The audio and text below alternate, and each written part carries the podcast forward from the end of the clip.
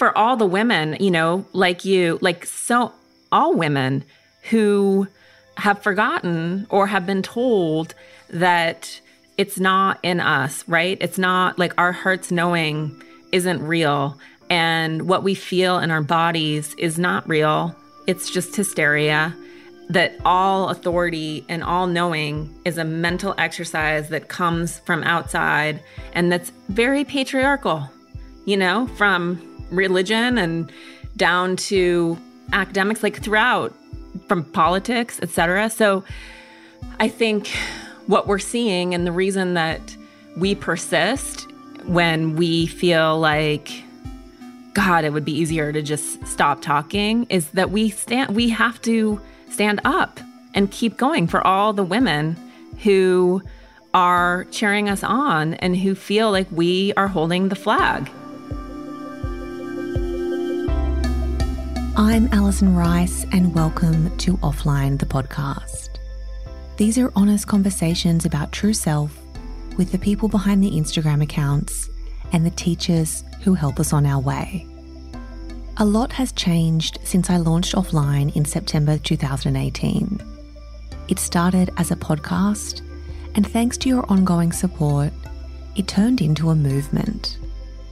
Today, offline exists to help us explore the essence of who we are and how to live, create, and succeed in alignment with that. This is our true self.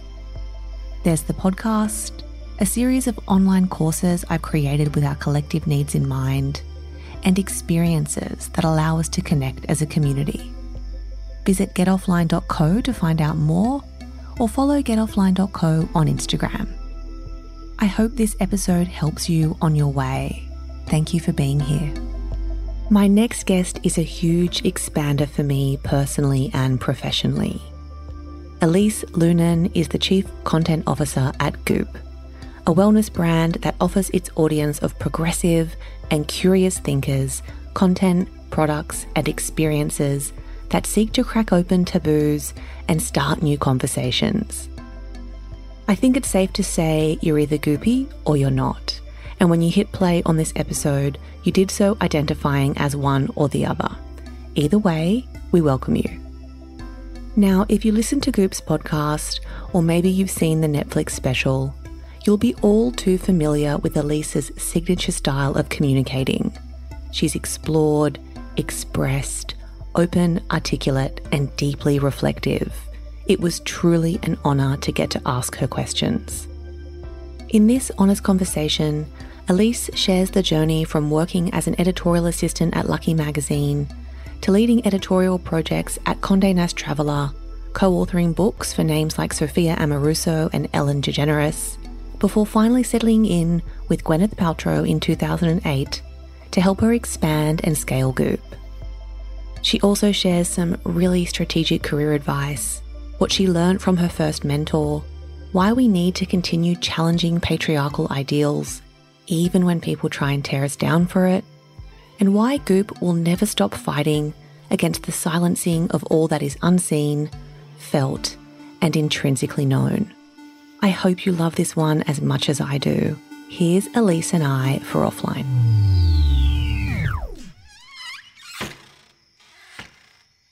So, I feel like, you know, we just had a little bit of pre chat, so I could sort of establish myself with you. Um, I feel like now might be a good time to tell you that I actually I know Monina quite well because she was at Who What Wear and we were working together. And um, I literally stalked her for like nearly a year about Goop coming to Australia. and I was like, you have to tell them I can run it. You have to tell them. And then she stopped writing back for a while. And I was like, I, I totally get it. I was like in that world of like, I want to do this thing. Um, but yeah, it's a funny thing talking to you now because it was something I was actually quite attached to for a long time. And I had, I have, you're the first person I've told apart from her and my husband. I'm such a big fan of obviously what you guys do. So there you go. If you ever come to Australia, know that you've got a very hardcore. We've got you. Yeah. We, um, we have a lot of fans in Australia and desperately want to be here. It's hard. It's technically hard to ship, etc. Um, but it's on our list. And it's funny, it's almost intimidating because I feel like Australians are a little ahead of the US and probably ahead of Goop. So, in the same way, people would probably be like, yeah, I was into this five years ago, but we'll see. yeah, that's interesting you say that because I've always said the opposite of that, that you guys are very sort of progressive and the trend sort of hit you first and then us about 18 months later. But I guess I will say, as a nation, I mean, I can't claim to speak on behalf of everyone in Australia, but I do think we we have quite a special connection to our country and our land. And there's a real spirit about us, I would say. And maybe it's because we're on the other side of the world, so we become quite independent in that way. But, um, you know, it's true what people say about Australians, I think. Like, we are quite down to earth people and we don't take life too seriously. And I would say we're probably, yeah, yeah more progressive. Yeah. It seems like there, and this again is that we're speaking in gross generalizations here, but that there's less resistance to changing the status quo. Um, and that's mm. for whatever reason. And maybe it is because America is such a massive country, but there people really cling to what is um, and trying to convince them of the potential of what could be is sometimes a struggle and to even remind them of you know we're continually evolving and learning and um, there is no like here or there, but yet there's a lot of clinging when we try and challenge the status quo. So maybe mm-hmm. there's less resistance in Australia, and that's what we pick up on. Mm. Um, this is like the exact topic I want to get into um, soon, actually. But let's start at the um, more at the beginning. Or actually, maybe we should start it now because I feel like it's an interesting thing recording through COVID 19 you know, the content creator in me is like, I don't want to date this too much. You know what I mean? Like, I don't want all of my conversations to be about this thing, but at the same time, we can't really ignore it. So we're living in, you know, I guess a time of a collective pause. And those of us who are privileged enough to, I think we're beginning to experience ourselves more internally. I wondered um, what's been coming up for you in this time through that lens. Yeah, no, I think that's very well put because it is it is certainly we're seeing the haves and the have-nots. Um, and those as distinct from you know frontline workers frontline workers being their own special class of people right now from doctors and nurses to delivery people and grocery workers. And then for those of us who are at home and sidelined um, it's certainly a time of exposing what has always been true that has but has becoming increasingly transparently obvious, which is that we are living in a two class world. Um, and so the people who are in the have not camp, and then obviously there are gradations of that within people who have, right? Um, in America, it's so dramatic where it's like three men have as much wealth as 150 million Americans. Um, staggering staggering inequality. And I've heard sort of the attention that everyone is bringing to it is just not that we didn't know or that we weren't aware that we don't want it to be different, but just that now we don't have all the distractions of busyness to put this off. And we're all at home pondering it, thinking about it, surrounded by our crap on every level, which is why the toilet paper shortage is such an apt metaphor and hilarious yeah. divine joke. Um, but we're we're at home with all of the things that we've collected and the things that we've chosen to surround ourselves with and the people we've chosen to be with or not. And so I think that for the for for those who are really in a panic about paying their bills and concerned for their future, you know, my heart goes out to you and I think it's really hard to do deep profound work when you are clutched in fear. And I think it's hard to make good decisions when you're in fear. And then, you know, I'm in a privileged position um, in many ways in that I'm still employed and my husband still has his job, et cetera. And so I've been using this time to really think about, you know, as someone who I think has, because of the nature of my work and the fact that I get to speak to so many interesting people, thought leaders, I have no excuse for not knowing everything that's going on and um, how have I participated in it? And how have I um, supported it? And then how do I intend to live on you know through this and on the other side? So that's a lot of the work that i'm doing sort of a deep uh, um, inventory of my life and the and the mm-hmm. choices mm that I make and the choice how those choices are supportive or not supportive or um, how I'm spending money, you know, because I think women know this, but we vote with our dollars. So who am I choosing to support and who am I overlooking, et cetera. So I'm trying to just use this time to not let myself off the hook. Yeah, that's um it's such an interesting point of view and I wondered also has it been easy or hard for you to distinguish between boredom and stillness because I've mm. been in and out of that sort of yo-yo myself of like we're so it's the easy thing to go to is to say I'm so bored but actually we're so unidentified with self and still that we classify that as I'm bored, I've got nothing to do, and I'm going to go mm-hmm. clean something or do something or, you know, yeah. clean out my cupboard, whatever it might be. Has that been um, easy or hard? Have you been kind of like accepting the stillness for what it is, or have you been feeling bored? So I grew up in Montana and in the woods, essentially in isolation, um, which sounds, it was amazing. So I don't mean to sound like super backwoodsy, but you know, books were my friends. I had an older brother. We played. We had horses. It was it was amazing, but not a lot of human companionship. And my mom was so offended by the word boredom, and she her point always to us was life is boring and there are going to be moments of boredom get used to it and bring a book and so what I find not so much, I'm not, I'm certainly not bored right now, but I am numbing with busyness um, and the doing. I always have been that way. It's hard for me to simply be. And I have two small boys as well. So they make being hard because we're in constant motion over here.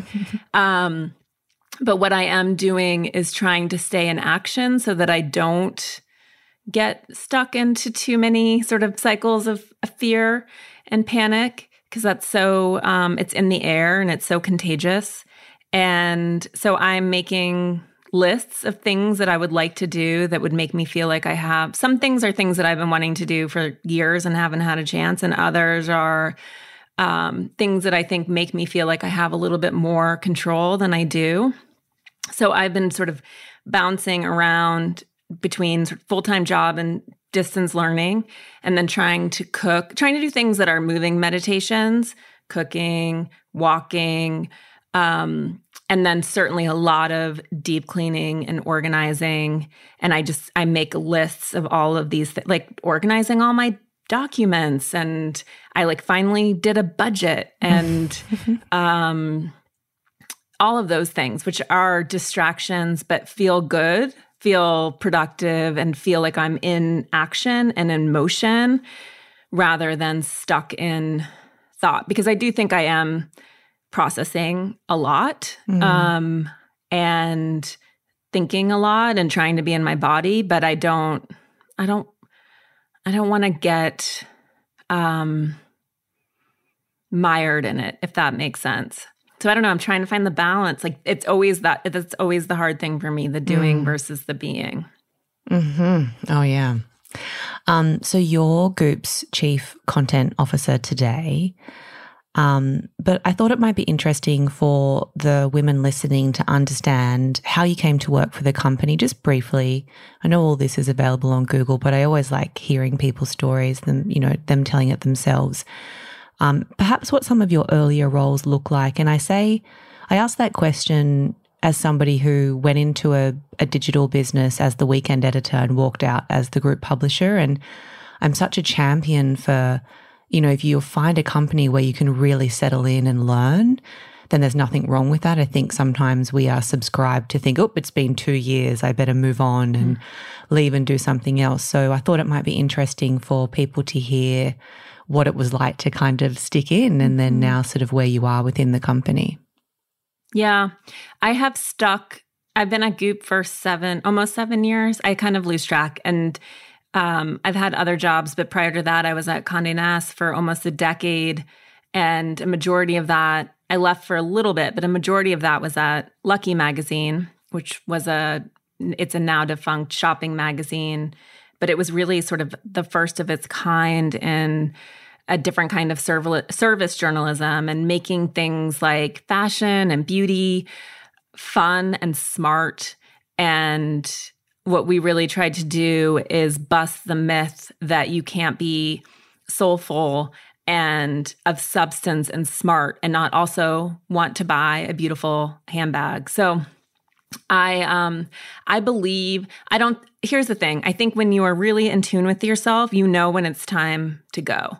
And typically for me that's always been at a point when I'm not learning anymore.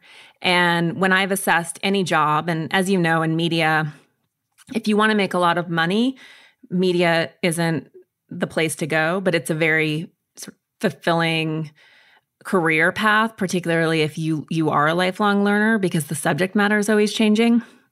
But the way I always thought about it was when you're evaluating any career opportunity, there are sort of four facets. One, maybe it's three, but you know, the comp, what does the salary look like? Um, obviously, for most of us, that's a pragmatic concern. Is there ownership or equity, and what does that look and feel like? What's the value of the brand, particularly for people who are newer in your career?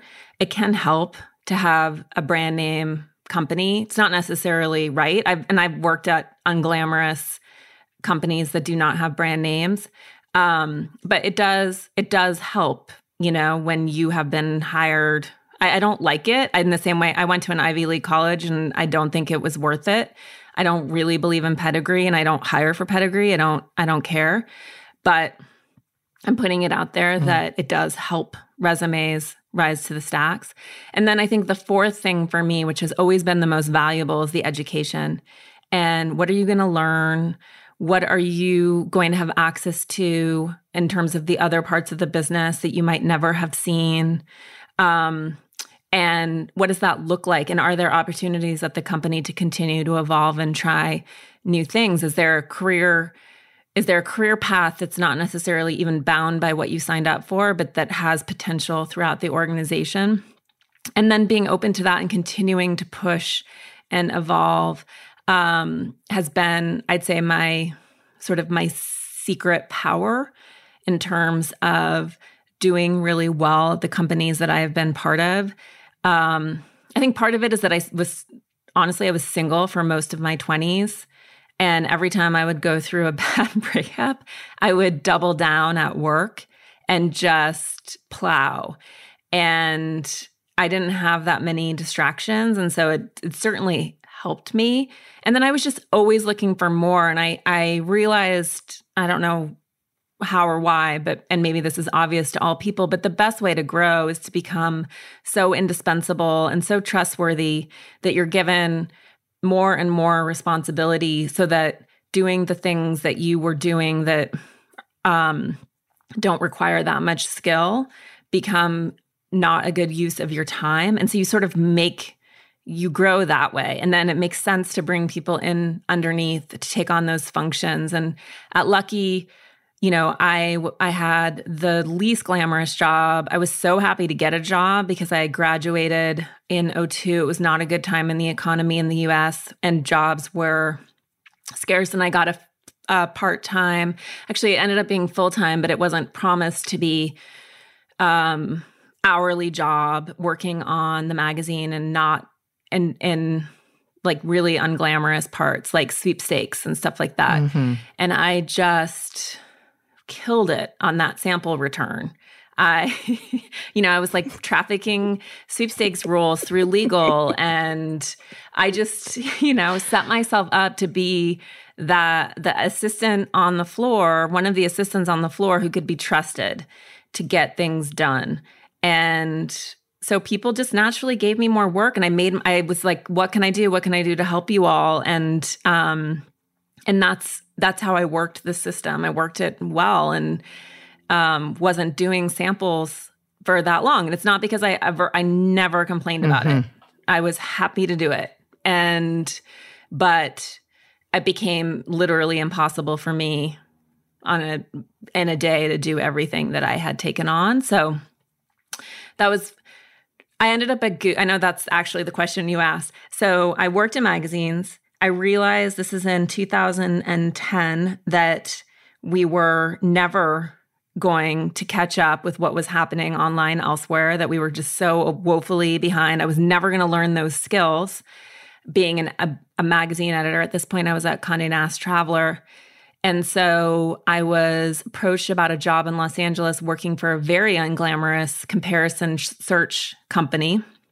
And they wanted to try to make relationships with shoppers and they made me a great offer and my husband was down and so we moved to Los Angeles and I did it because I knew that I would learn a lot. And it was like going to college. It was internet college. I worked I was one of the only creatives. It was all digital product people and engineers and SEMs and SEOs and UX designers. I had no idea what any of this stuff was. And it was so fun. It was so hard. And but I'm I'm ultimately a brand person, even though I, I really love it was one of my favorite jobs. And so I of course, like many people, I'm always terrified that I'm going to be unemployed and lose everything. So I've always side hustled. And I started ghostwriting books when I was in my early 20s. And um, so I started working on a book, and sometimes I co write. started working on a book with Tracy Anderson, the trainer. And Gwyneth owns part of Tracy's business. And um, the person I was working with the most was Gwyneth, because she was, I was writing all these class descriptions. And so from Gwyneth was in London at the time. And she would get on the phone with me to explain sort of how they worked and what the studio was going to look like that they were designing in Los Angeles, et cetera. And so we got to know each other that way. And when she moved to Los Angeles, I went to meet her just to talk about um, what she, what her vision for Goop was, and she was curious about how to scale the editorial function. And it wasn't officially an interview, and I just had a million ideas for her. And after we talked for a long time, and then I sent her a memo, which was probably so boring. But I also feel like when you want to when you want a job or when you're interviewing share ideas like show them what you're made of um show that like don't don't be um cheap about stuff like that. Write memos um, let them see how your brain works how you think how you approach problems creatively. And if they use it and they don't give you credit that's kind of shitty but good to know. But mo but more often than not it's like it's the beginning of a dance. And um so we just started talking. I helped her with some stuff. I didn't join her for a few months, but I also really wanted to know that we were going to be good together. And and that's part of the other reason I like memo processes and sharing ideas and really making sure that um, their expectations and your particular talents are in line and that you guys are on the same page. It just makes it so much easier as an onboarding experience. And so that's how we met. And then here we are all these years later, married as ever. Mm, I know you guys are the best. It's one of those, um, you know, one thing I've really appreciated as, um, I guess, a woman in publishing, but also just a woman, right, is we very rarely see the woman behind the face. And what I think has been so encouraging and refreshing is that, you know, the 2IC or how, whatever you would call it has been brought to the front. And I think it's so in, incredible. Like what a show we talk about women supporting women, but I guess that's what it looks like in practice. You know, what great modeling for us that is, I find. Mm-hmm. um, I have another question about, um, I guess, startups and you've seen um, i mean you've been there truly since the beginning and you've been there to see what it looks like for a startup to scale.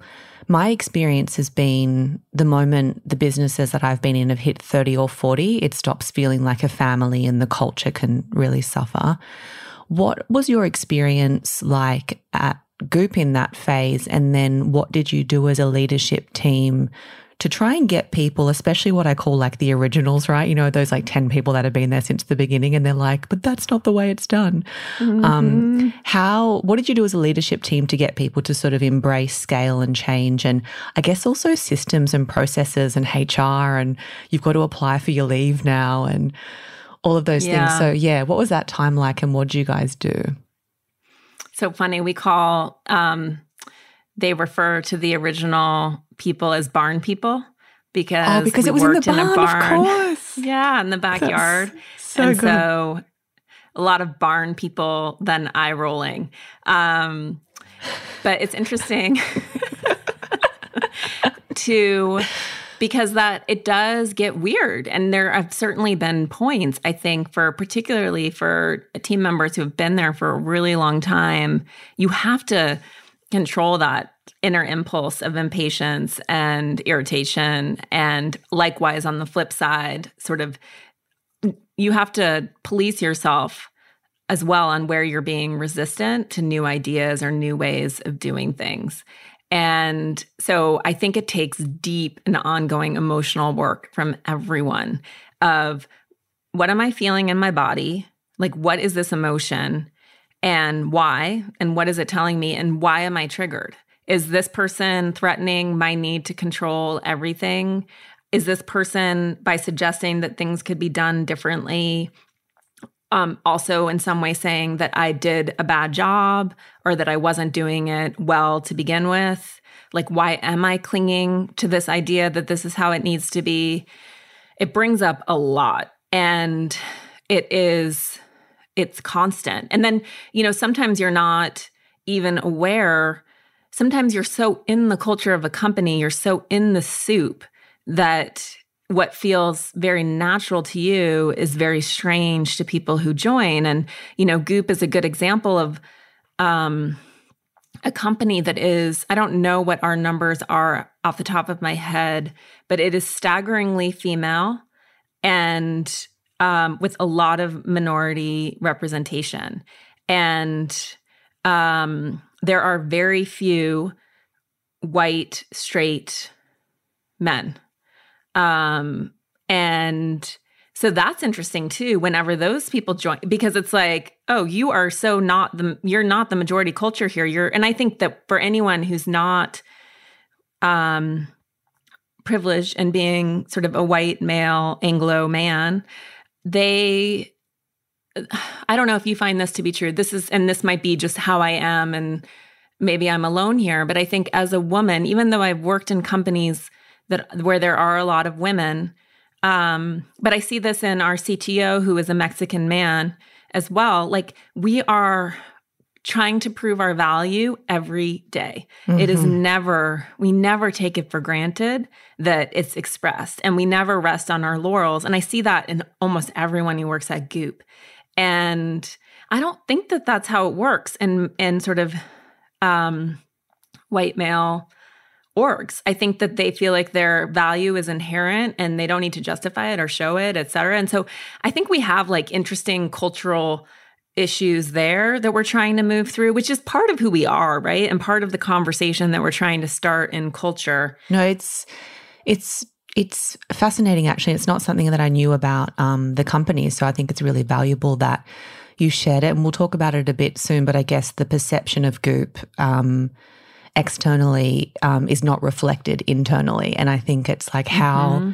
how much energy do you expend not fighting that, but um, standing up for your company versus just getting on with doing the good work that you're yeah. doing. Certainly, yeah, I guess that's an interesting thing, but I think valuable for you to share what the shape of your people look like yeah. because that's um, totally. Um, I just yeah, it's definitely you know there is a perception that we are just sort of a bunch of white ladies, super wealthy, hanging around in our airy beautifully lit offices. And our offices are airy and beautifully lit, but that is the perception just because, you know, Gwyneth is a larger than life persona and she leads our tribe, but um it is it's really interesting for people when they come and actually see who is at the company. Um and we don't spend a lot of time what we've learned is Actually, Glennon Doyle on her Instagram recently had a great thing about this, which is like men. I'll just butcher it if I try and do it. But essentially, you know, we get a ton of attention. A lot of it is angry and we're very polarizing.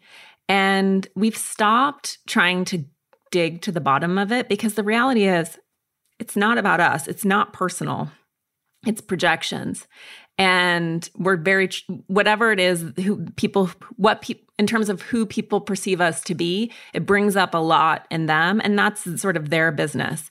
And trying to fix that or change who we are to make everyone comfortable is a waste of energy. And we've also learned like there's no point in trying to defend ourselves or over explain ourselves. If people want to um, if that's their perception or they want to intentionally misunderstand or make assumptions, like we can't do much about that. And that's okay.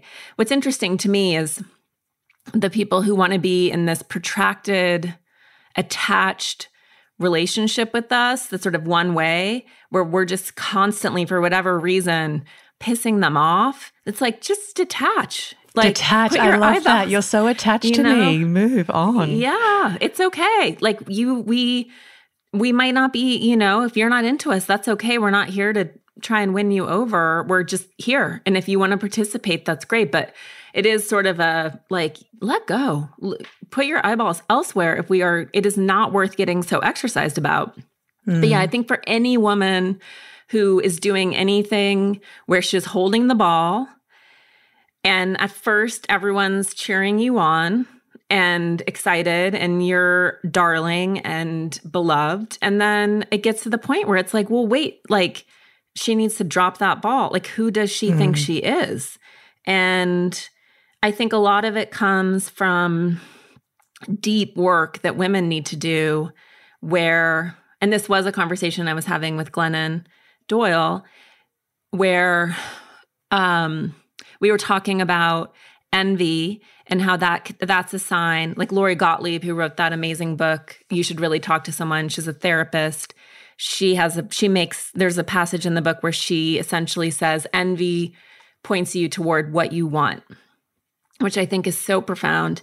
And glennon was saying she's like you know the thing about women is that not only do we not know what we want we want to believe that we don't even have wants and so I think what we mm. see, particularly in sort of what happens, it's often women on women um, where the attack comes. It's like it's clearly comes from this place of like lack and sort of a how dare you? I'm not allowing myself to do that.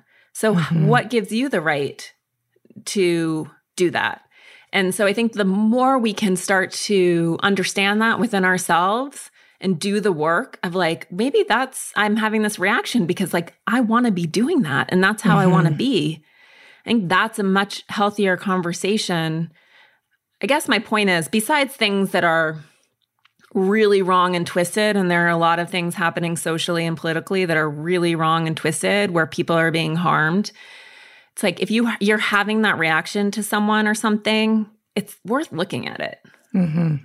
I um I remember I don't know where you said it. It was an interview you did with someone, and I thought it was quite profound. You said um, one of the things that um, Gwyneth didn't do, and certainly Goop doesn't do, is seek permission, and that's really mm. fundamentally what pisses people off. Is there's this woman who did not ask for anyone's permission. And as a society, that's not how things are done, right? We have to kind of, particularly as women in leadership roles, we have to earn the um, mm-hmm. permission, right? And we have to earn the authority. Whereas to your point earlier with um, men, it is just an assumed right that they have it. I have a passage from. I'm about to read Elise my favourite passage from a New York Times opinion piece written by Elisa Albert and Jennifer Block. It's called Who's Afraid of Gwyneth Paltrow and Goop? The Long History of Hating on Woo. Every time I read the article, I get emotional. In fact, I cry. And it turns out Elise and Gwyneth did too. I've linked it in the show notes and I encourage you to read it and then feel into what comes up for you. How scared are we to admit out loud that what we know to be true can't be seen, touched, proven, or quantified. It reads um, Throughout history, women in particular have been mocked, reviled, murdered, and murdered for maintaining knowledge and practices that frightened, confused, and confounded the authorities, namely the church and later medicine. Criticism of Goop is founded, at least in part, upon a deeply ingrained upon deeply ingrained reserves of fear, loathing, and ignorance about the things we cannot see, touch, authenticate, prove, own, or quantify.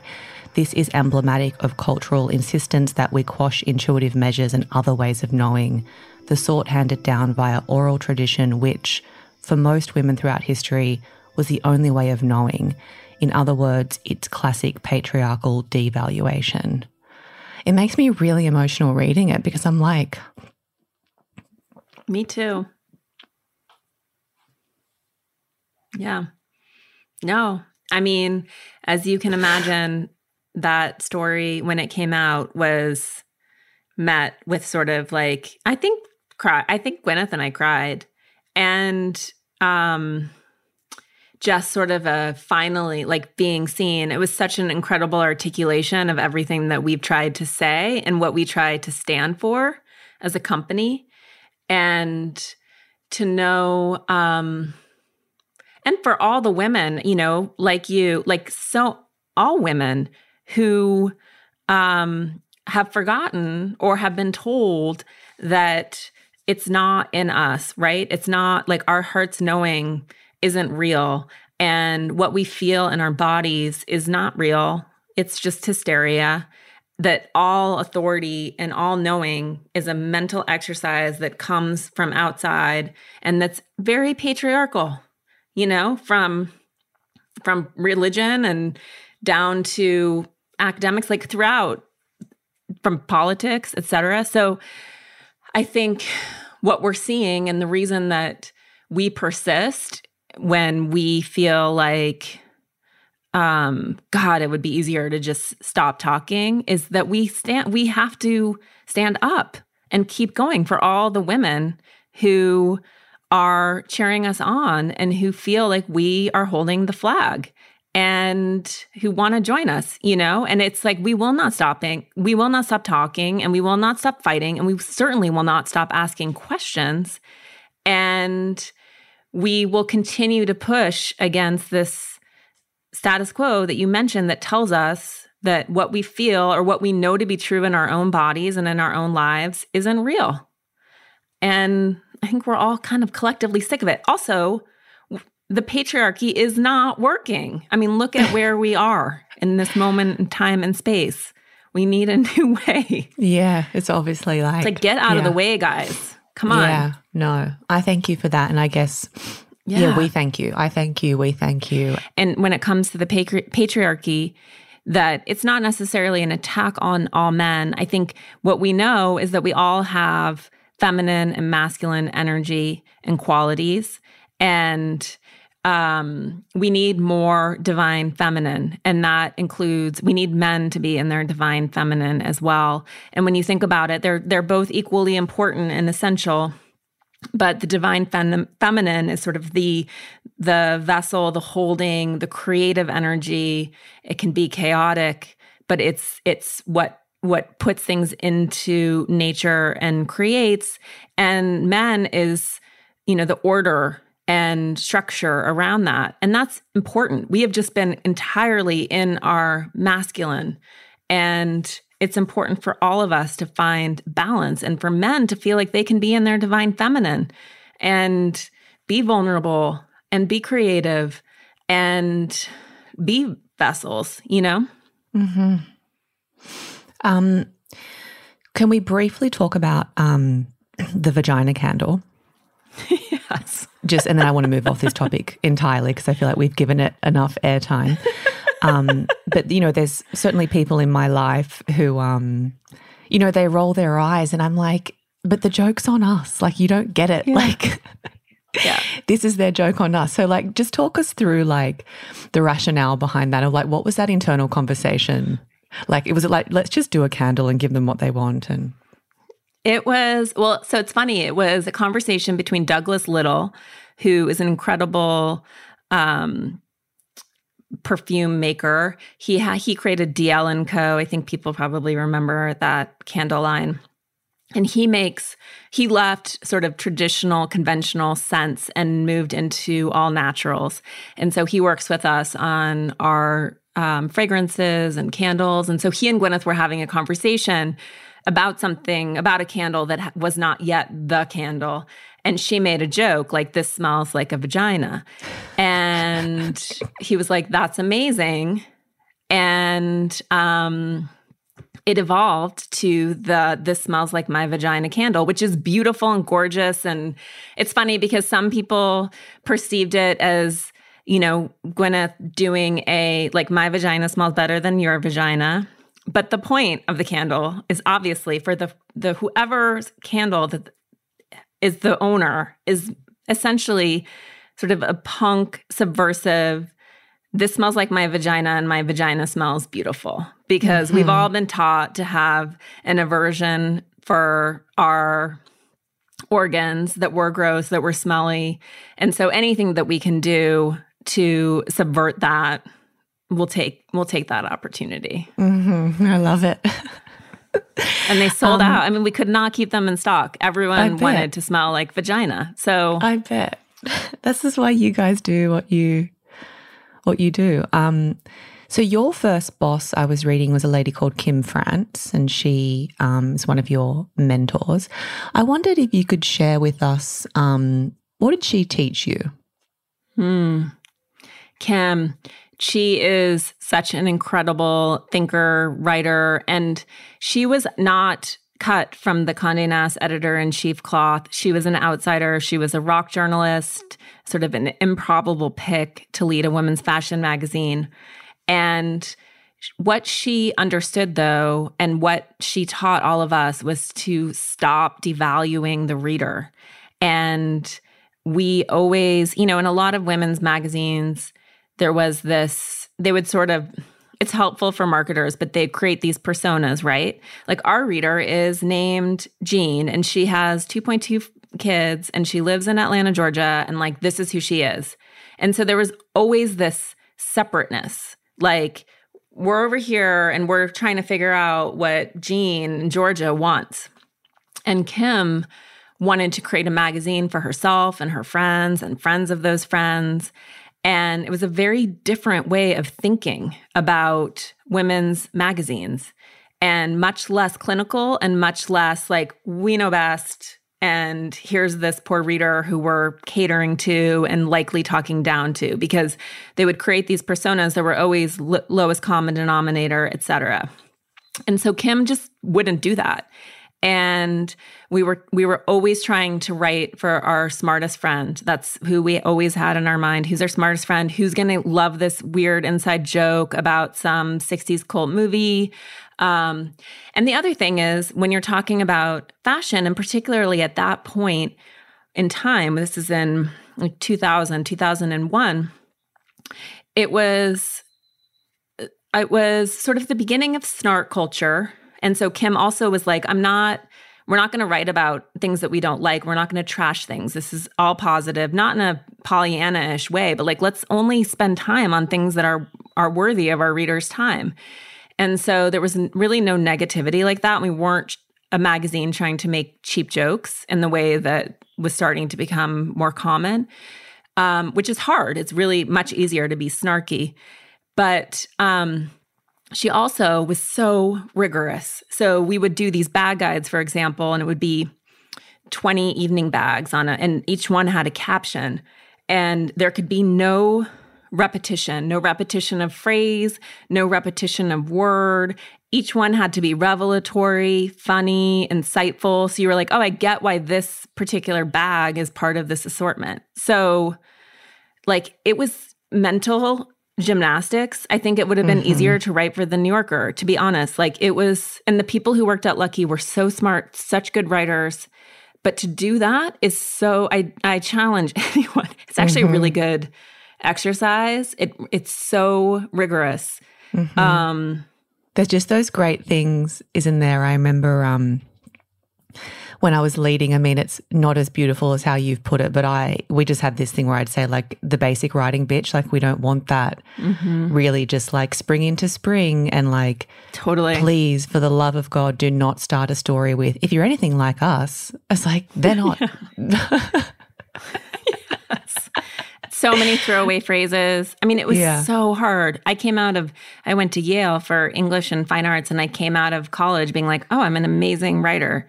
I mean, I just got beat up, like beat up, like so many throwaway, like so much throat clearing, so much extraneous stuff, so many expensive words. It was expensive it was words. yes. um, I'd like to talk about um, you you in the role of leader. Um, so obviously that's something like all the roles we take on in life, we grow into these things. Um, What's been surprising and interesting to you about yourself in the role of leader, like when you reflect on you as a leader? Hmm, hmm that's an interesting question. And the reality is that I am sort of a reluctant leader. I um I am much more comfortable as an you know an individual contributor and as a ghostwriter so, like being dragged out as, you know, from behind the curtain by Gwyneth in the last few years has been hard. Um, I really, I really just try to lead by example and to be really clear about what my expectations are and what good looks like and what done looks like and how um, not like, oh, you can't break the rules or you can't challenge this, but to really give people a good onboarding and a clear under, and then other mentors within the team so that they can quickly become successful and get their sea legs. And, and then I see my job. I think we all crave autonomy. I think that's, you know, a competence and autonomy. And so I think I can help people with their competence eh, as it relates to the job. And then I think the, the, it's my job to get out of the way and give them what they need to be successful and to help them clear hurdles. But I am not a hands on manager. Um, and I sort of feel like I can't ask someone to do something that I wouldn't be willing to do myself or that I haven't done myself. And I've certainly led teams where just out of from being a startup where I'm like, I don't really understand exactly how this works, but I can talk to you through strategy, et cetera.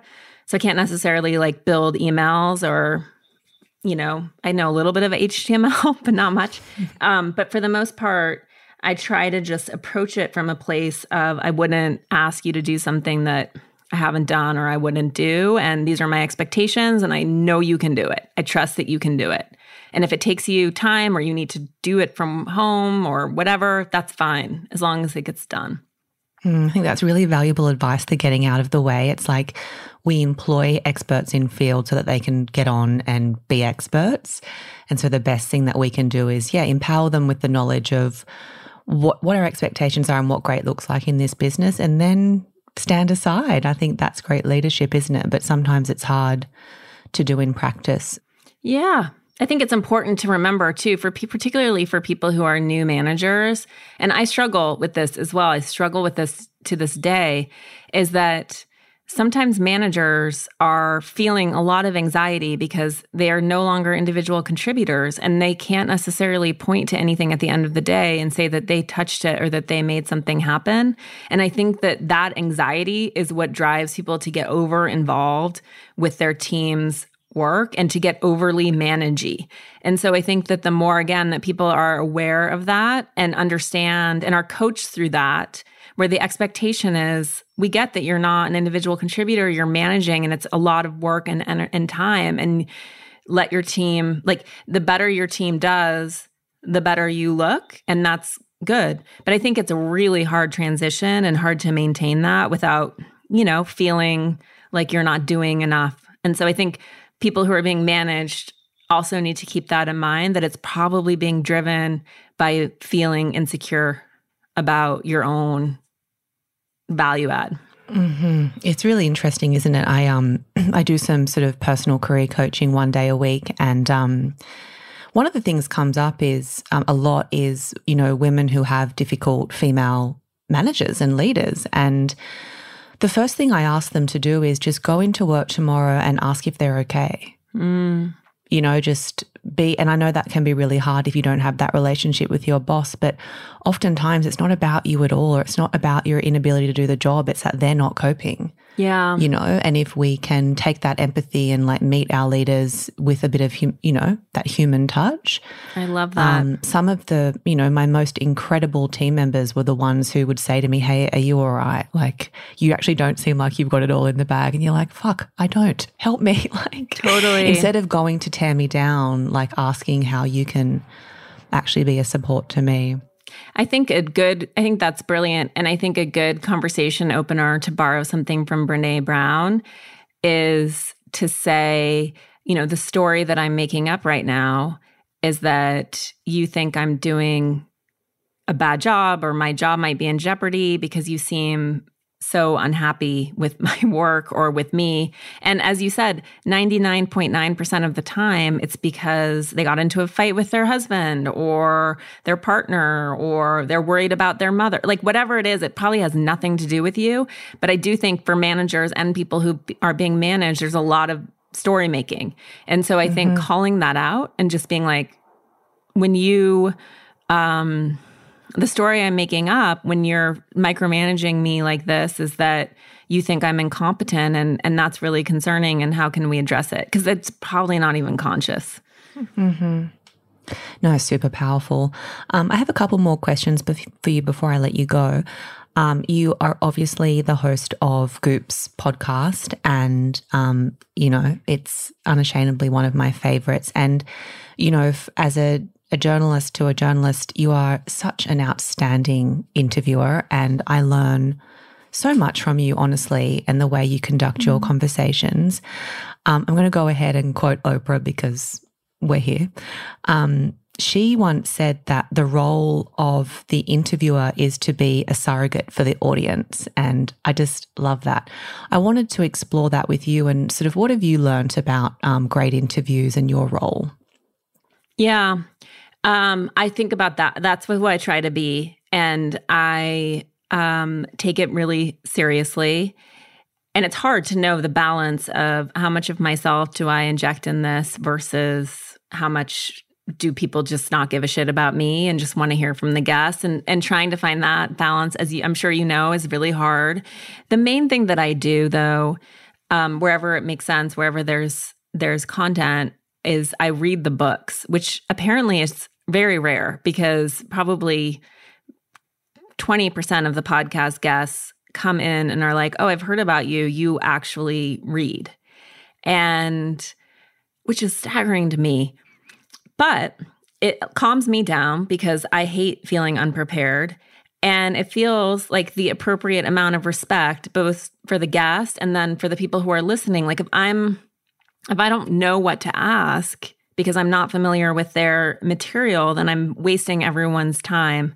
And that's also hard because sometimes people, I think sometimes I probably jump in too much where people are like, I don't like start at the beginning.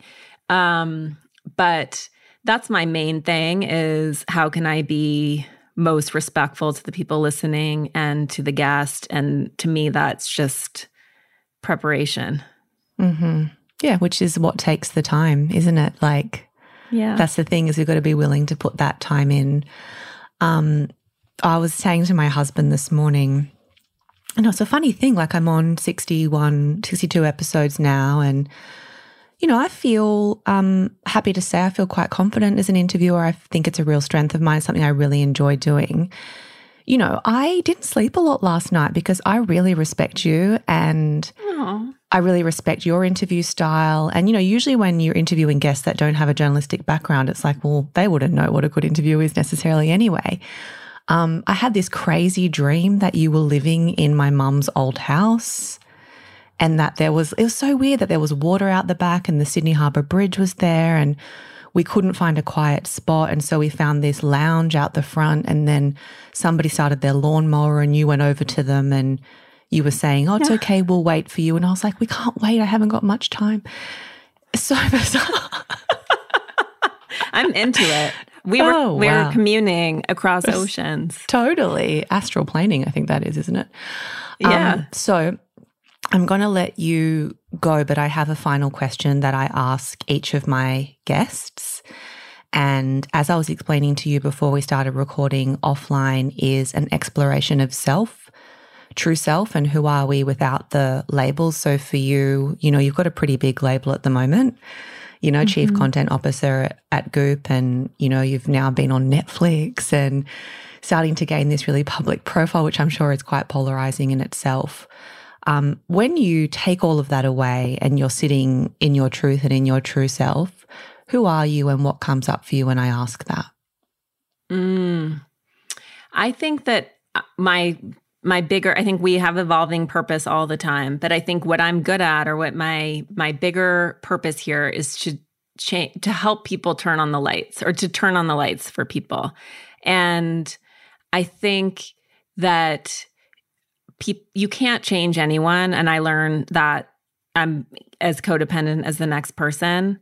Um, I actually was listening to this spiritual teacher and she calls it you know foolish wisdom it's one of the seven imbalances which is this idea that we want to save people who are otherwise capable of saving themselves maybe not in this lifetime or that we know what's best for other people um, which i think we all we all are imbalanced in that way.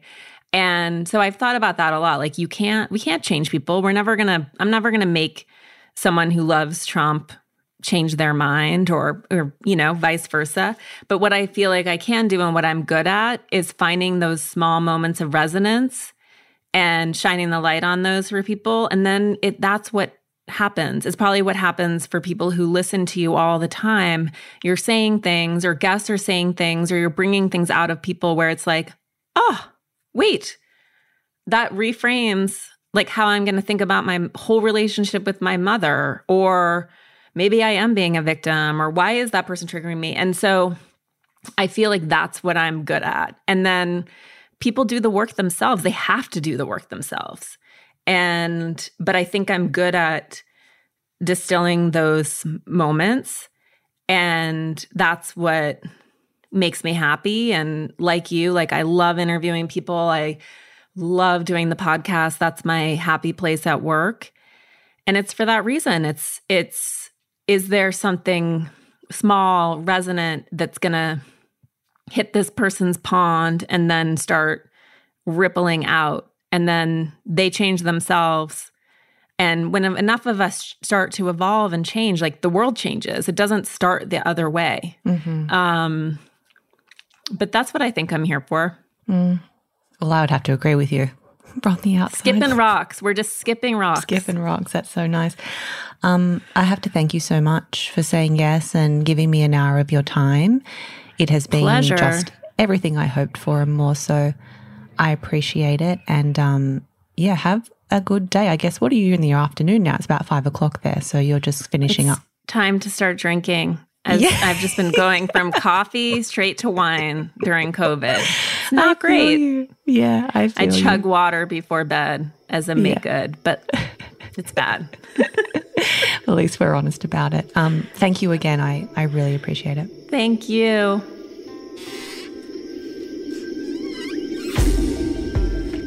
Thank you for joining us for this episode of Offline. Visit getoffline.co to explore more episodes, the online courses I've created to help you succeed consciously, and upcoming community events. Follow getoffline.co on Instagram and me. My handle is Alison Larson Rice. Lastly, if you know someone who would benefit from hearing these honest conversations, please share offline with them.